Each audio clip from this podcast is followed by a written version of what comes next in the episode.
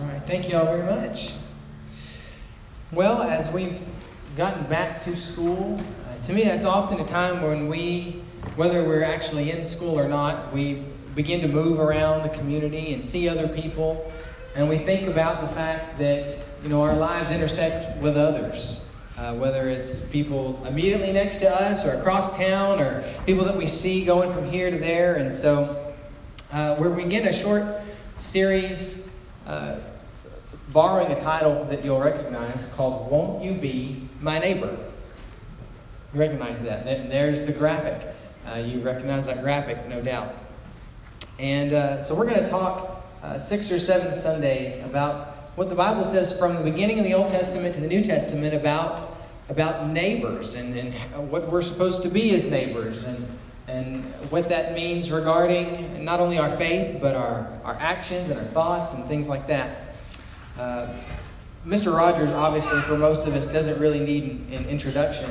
Even if you didn't grow up watching uh, his, his program, uh, when he died several years ago, he was all over the news and, and people were, were talking about him. And so, uh, if you're younger and you didn't watch him growing up, you heard you probably heard him about him at that point. And now there's actually a movie with the same title, "Won't You Be My Neighbor," that is biographical about his life. It's out. I think it's out in theaters right now. And the thing about Mr. Rogers was, was that was the title of his show. Uh, and he presented, you know, uh, just different thing. You know, it was educational, but but it really was in a sense that this is just what you do because it's it's how you want others to do to you. That was sort of his uh, sort of his ethic as as he lived and, and the way he tried to be. And uh, everybody just liked him. I mean, I, I'm not sure there's anybody that, that didn't like him or could be upset with him. Uh, could you imagine? You remember how the song went? You know, he'd say, Would you be mine? Could you be mine? Won't you be my neighbor? Could you imagine someone responding to that, that nice question? No, Mr. Rogers, I will absolutely not be your neighbor. I'd be ridiculous, right? We just couldn't respond to him that way. Everyone liked him and had positive things to say. He had 29 honorary degrees. I don't know what the record is for having the most of those. I mean, you don't earn them, they're given to you. But I mean, for 29 different colleges to give one guy an honorary degree, that's, that's a lot. He received the Presidential Medal of Freedom. He even had an asteroid named after him. In the mid 80s, there was a Burger King commercial that came out, and they were, they were mimicking Mr. Rogers. They called their character Mr. Rodney. I don't know if you remember it or not. Remember it, Rod?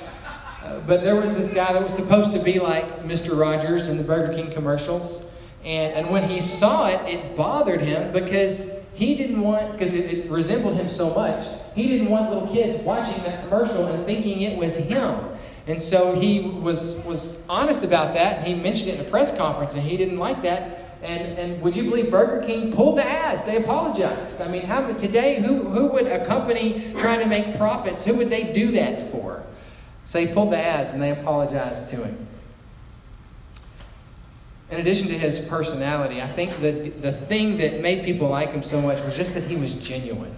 Uh, you've heard, I've heard people say that, that he was supposedly the same person off of camera as he was on camera. That's just who he was. And he had this deep held belief that children, especially, could pick up on fakeness and, and phoniness.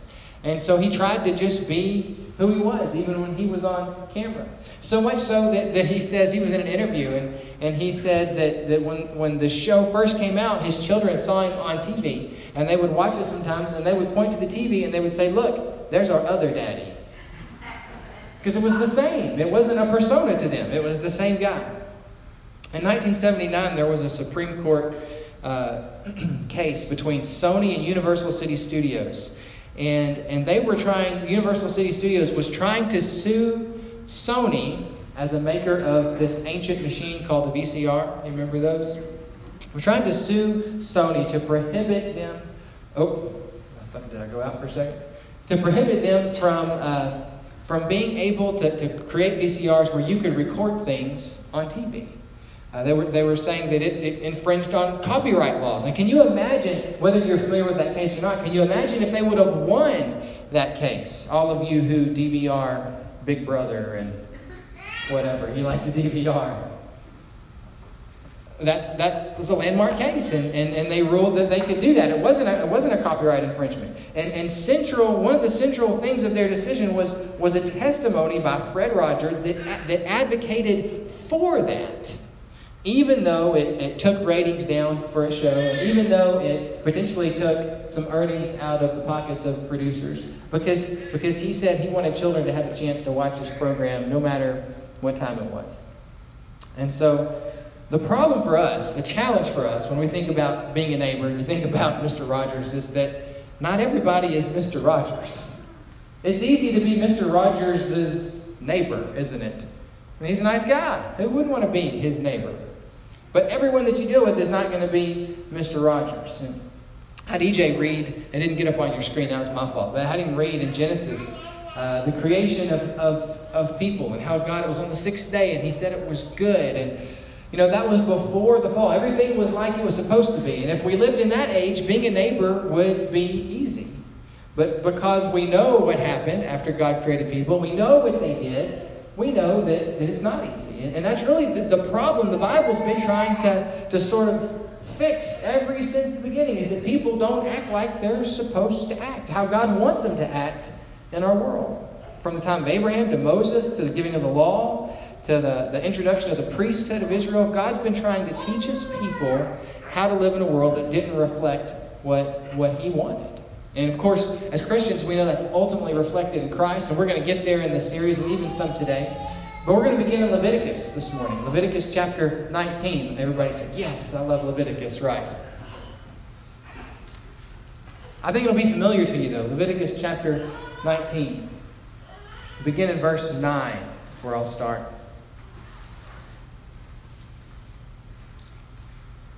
When you reap the harvest of your land, do not reap the very edges of your field, or gather the gleanings of your harvest. Do not go over your vineyard a second time, or pick up the grapes that have fallen. Leave them for the poor and the foreigner. I am the Lord your God. Do not steal, do not lie, do not deceive one another. Do not swear falsely by my name and so profane the name of your God. I am the Lord. Do not defraud or rob your neighbor. Do not hold back the wages of a hired worker overnight. Do not curse the deaf or put a stumbling block in front of the blind, but fear your God. I am the Lord. Do not pervert justice. Do not show partiality to the poor or favoritism to the great, but judge your neighbor fairly. Do not go about spreading slander among your people. Do not do anything that endangers your neighbor's life. I am the Lord. Do not hate a fellow Israelite in your heart. Rebuke, rebuke your neighbor frankly, so you will not share in their guilt. Do not seek revenge or bear a grudge against anyone among your people, but love your neighbor as yourself. I'm the Lord. So we have these commands, many of which are very familiar to us. And, and they're important for a couple reasons. Number one is, is that they are given to provide for God's people how they're supposed to live and how they're supposed to act. But then number two is that they're given because not of who the people are, but because of who God is. You heard that refrain over and over I am the Lord. And so there are laws, they're in Leviticus, and, and, and if you take them at face value, we can glean some things from them, and, and we're going to do that for a minute. But then we're going to talk about the why. What, why should we try? I mean, this is New Testament times, live in the New Testament. Why should we try and obey those laws? And then how can we try and, and live like that? So that's where we're going this morning. But, but just taking at face value, if you take them, these laws, kind of what they say, I've, I've divided them up into, into four general categories. Number one, they tell us to be generous. You, you read about the practice at the very beginning uh, of our text of, of, of God is saying, you go out and you harvest your fields, leave the edges of the fields unharvested. And, you know, honestly, that was a common uh, ancient Near Eastern practice. It wasn't all that special or unique. It would be kind of like having a food bank. I mean, we, have, we love our food bank and we have the care center and it's a special thing, but, but most communities, most have a food bank, don't they? They're not the most special thing in the world. You have a food bank, you try and take care of people, and, and it's not anything that's going to pull anyone out of poverty. It's just something that's going to it's going to be something there to give to people. Make sure people that don't have everything that they need have something, right? But the unique part of the command comes in verse 10. And this was not a common practice. He says in verse 10, he commands the people, leave, leave the extra parts you don't harvest, leave it for the poor and the alien. In other words, not just for you. Not just for your own people, not just in a way that's going to help your community because it's building up your own people, kind of like a, a, what food banks are supposed to be for, right? It's outside of your people. I didn't necessarily do anything for the community, it was outside of it.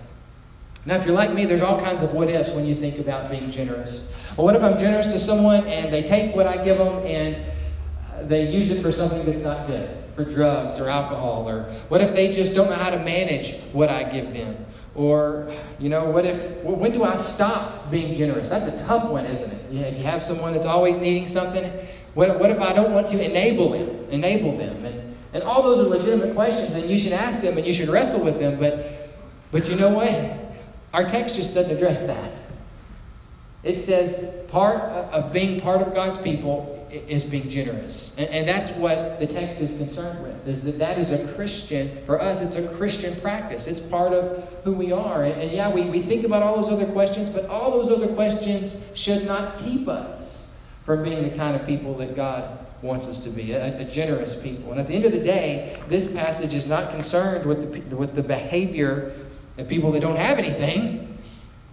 It's talking to us. It's talking to people that are believers, that know God, and that have something. It tells us to be generous. It also, if you take these commands at face value, it talks about being just. There's a list of ethical commands that focus on justice, beginning in verse 11. And there's some simple commands not to steal, not to lie, the same commands we know from, from the Ten Commandments. And all the way to verse 15, it talks about not showing favoritism to the rich or the poor. And then, right sandwiched in the middle of that, in verse 12, is this verse that seems like it's out of place when you read it because it says, Do not swear falsely by my name so profane the name of the Lord your God. It's talking about people, but then in the middle there, it, it talks about God. And then it jumps back to, to the way you treat people. The word profane in this context is, is all over Leviticus, but it's used five other times, and, in nearly all of those times when, it's, when it says profaning the name of the Lord, it's used five times in that sense. And when they use it in that sense, it's almost always talking in some context about other people. It talks about not sacrificing children to foreign gods when it uses that, because it profanes the name of the Lord. Don't make your daughter a prostitute because it profanes the name of the Lord. Don't eat the fellowship offering apart from the rest of the other people because it profanes the name of the Lord. And so you see what God is going for. He's saying the way that you treat me and the way that you treat others is not really, you can't really separate it. It's intimately connected in God's mind. Most of us consider ourselves to be fairly just people. I mean, we, we want to be fair, we want to be right, don't we? And, and I thought I was just until I had kids, especially two kids, when you have to choose between one or the other. We have a, a, a, whether this is a good practice or not, we have this practice in our house that if you eat good, you can get something sweet. And, and over the years, Emily's picked up on this and she's become a pretty good eater. And so she cleans her plate and she expects a piece of candy or whatever. And uh, we try not to give anything too bad, you know, to where she's just eating sweets all the time. But that's an incentive. And, and Luke is just the opposite. He'll be sitting in her chair and she'll be cleaning her plate and she's ready for a dessert. And Luke just hadn't even touched his spaghetti. He just picks at it. And not interested. He's not a big eater. And you know, you try to prod him, and even though the experts say you shouldn't use dessert as the carrot dangling, but we still do because that's we're just you know trying to make it like everybody else, and it's like, come on, Luke, eat your spaghetti. We'll give you something sweet. Know, I don't want to, you know, and well, you know, dinner's over eventually. I say, well, Luke doesn't get anything sweet, and Emily does, and, and he'll give me those really sad eyes. But Daddy, can I please just have a sucker? And I want to give him one so bad. But I don't. Just.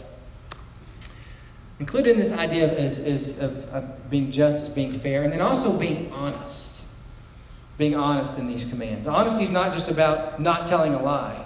Verse 16 talks about slander.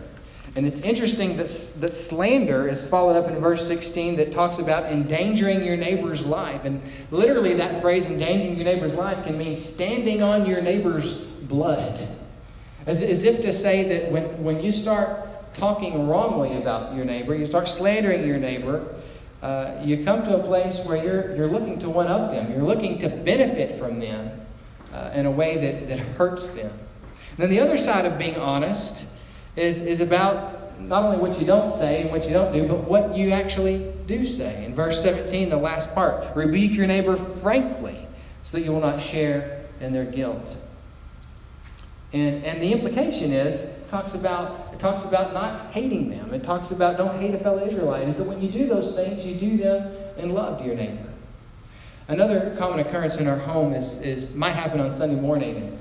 I might come out of the closet with some, some clothes on that I think might be a little wrinkled.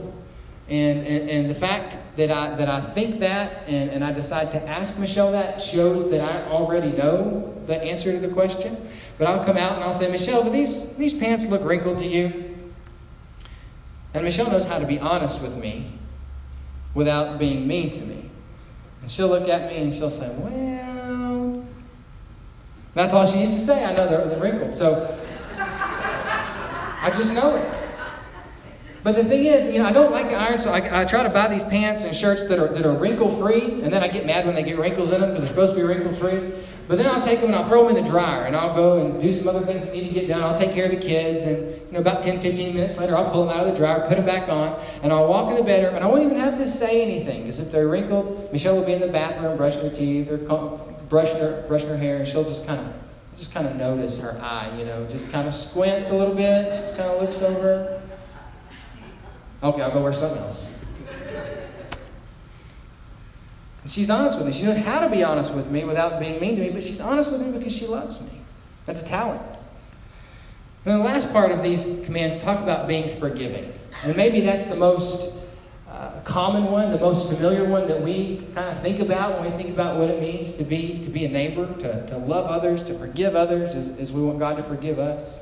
Uh, Jesus talks about that in the Sermon on the Mount. And, and I think maybe in an effort to, to help the people grasp what it means to forgive in, in the best context that they could, apart from Christ, they, God gives this command in Leviticus sort of in, in the negative fashion, you know, rather than saying, like Jesus does, go and do this, love your neighbor as yourself by doing this and this and this. It says something different. He says, since you love your neighbor, don't do mean things to him or her. Which should be obvious, right? But since you love since you love your neighbor, you know, in a world that's characterized by violence, don't don't go and be violent. In a world that's characterized by an eye for an eye mentality, since you love your neighbor, don't don't go and do that like the other people do. And it's not simply because God is saying, you don't, you're, you're not just deciding to act this way because of who you are, but because of who I am. I am the Lord, he says over and over and over. And that brings us to the why. You have all these laws, and, and, you know, should we obey them or should we not? And in and, the Old Testament, I mean, they're good laws, and so I think we, we all think that we should. But the why is really more important. He keeps saying in, in, in, in, these, in Leviticus, I'm the Lord, I'm the Lord. It's because of who God is. Everything in Leviticus is concerned with being holy and approaching a holy God, including the way people treat one another. It's, it's all connected. Emily and Luke have this have become since they've they both their car seats face forward now. They've become very good at being backseat drivers. And well, one of the things they like to fuss at me about is for for coming to a rolling stop at, at a stop sign. And the one that I do that the most at, I've told you this before, is the one that's right past the fitness center on that road that connects to our neighborhood. I will come to a rolling stop at that often and just keep going. And, and Emily will fuss at me and, and she'll say, Dad, you didn't stop at the stop sign. I'll say, Oh, I'm sorry. Well, well, one day she forgot, and, and I came to a rolling stop like I often do, and she didn't say anything. And then I guess as we pulled up in the driveway, it just kind of hit her what happened, and she didn't say anything. And she said, Dad. And, and I said, What? And I kind of figured what she was upset about. She said, Dad, she gave me an ultimatum like I do her. The next time you run a stop sign, I'm, I'm going to tell a policeman that my daddy never stops at stop signs.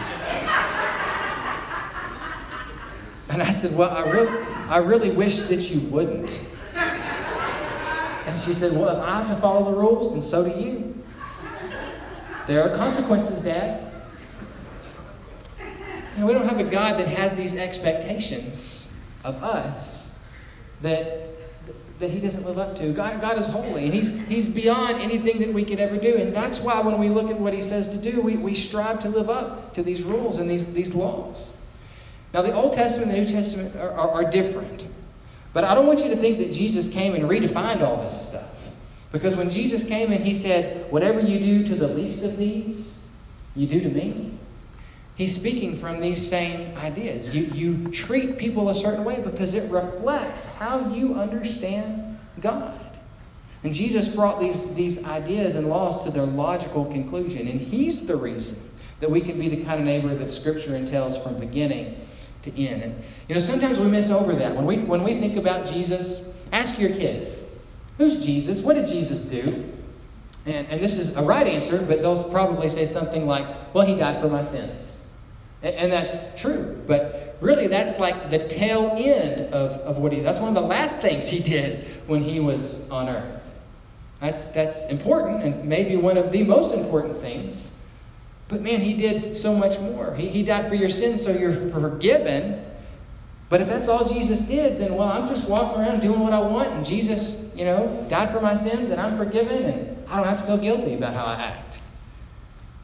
But no, we know Jesus did so much more than that, didn't he? And his life meant just as much as his death because he gave us the pattern to live. And he makes possible the kind of life God's been trying to get us to live from the very beginning. That's the why. And then, then there's the how. So you, you say, Matt, it's, it's important to be, I agree, it's important to be generous, it's important to be just, it's important to be honest and forgiving, and as friendly and as honest as Mr. Rogers. It sounds great. But how do I do that? Well, there's no easy answer. I mean, it's, it's not an easy thing to do that, obviously. But, but Jesus says, if you remain in me and I remain in you, you will bear much fruit. That's how. We do it through Christ, not through our own strength. Pastor Steve Sjogren writes about a time when he and his wife, he was a first time pastor, and he and his wife had just moved into a neighborhood. And, and he found himself in the middle of two neighbors, and they were arguing over a tree. And, and one of them was a Christian, and one of them was not. And, and the one that was not a Christian was very loud and, and outspoken. The one that was a Christian was also very loud and outs, outspoken. But he happened to be one on one one day with, with the one that was, was not a Christian. And he was saying, You know, this, these are all the, the bad things my neighbor's done to me. And he just was counting them off on his fingers. And he said, To top it all off, he said, I got a letter in the mail saying that that if I don't trim this tree, that, that my neighbor and his lawyer are going to sue me. And he said, I wish he would have just come and, and asked me to, to trim the tree. He said, I, I, I probably would have done that. I was, I was really, it is getting kind of long. It does need to be trimmed. But now he said, no, I'm not going to trim it. I just, I'll just be able to tell people a Christian's taking me to court over a tree. If we've not made knowing Jesus and following his teachings a priority, if we can't deal with a tree, how can we take up the cross that Jesus says to bear and to live a life of discipleship? I'm the vine and you are the branches. If you remain in me, you will bear much fruit. Apart from me, you can do nothing.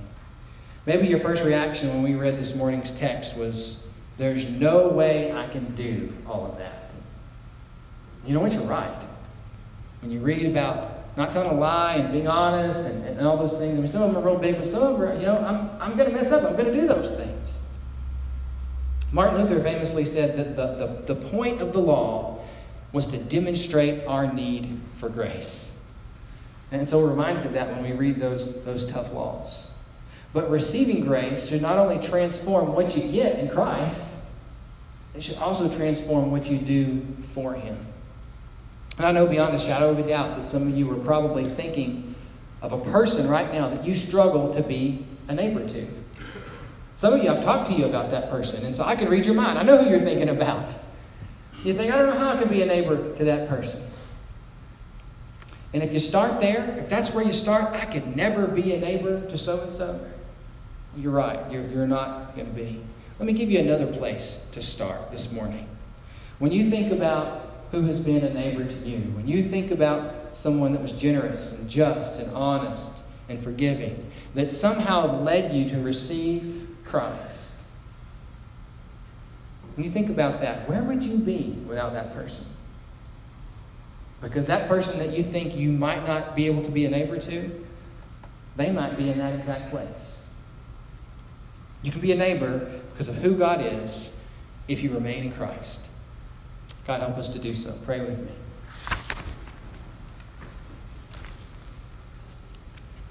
God, as we look at, at your standards for, for living, God, they're, they're just so very different than that of the world's. And, and sometimes it's, it's easy to sort of chop up our lives and, and be a Christian on Sunday and, and, and just live like how, how we want to live or how we think we need to live to get things done. God, remind us that the way we treat one another is reflective of our understanding of you. And God, may your holiness motivate us to be a neighbor in the way that you've set forth in Scripture. God, lead us and guide us as we seek to do that. We ask in Jesus' name. Amen.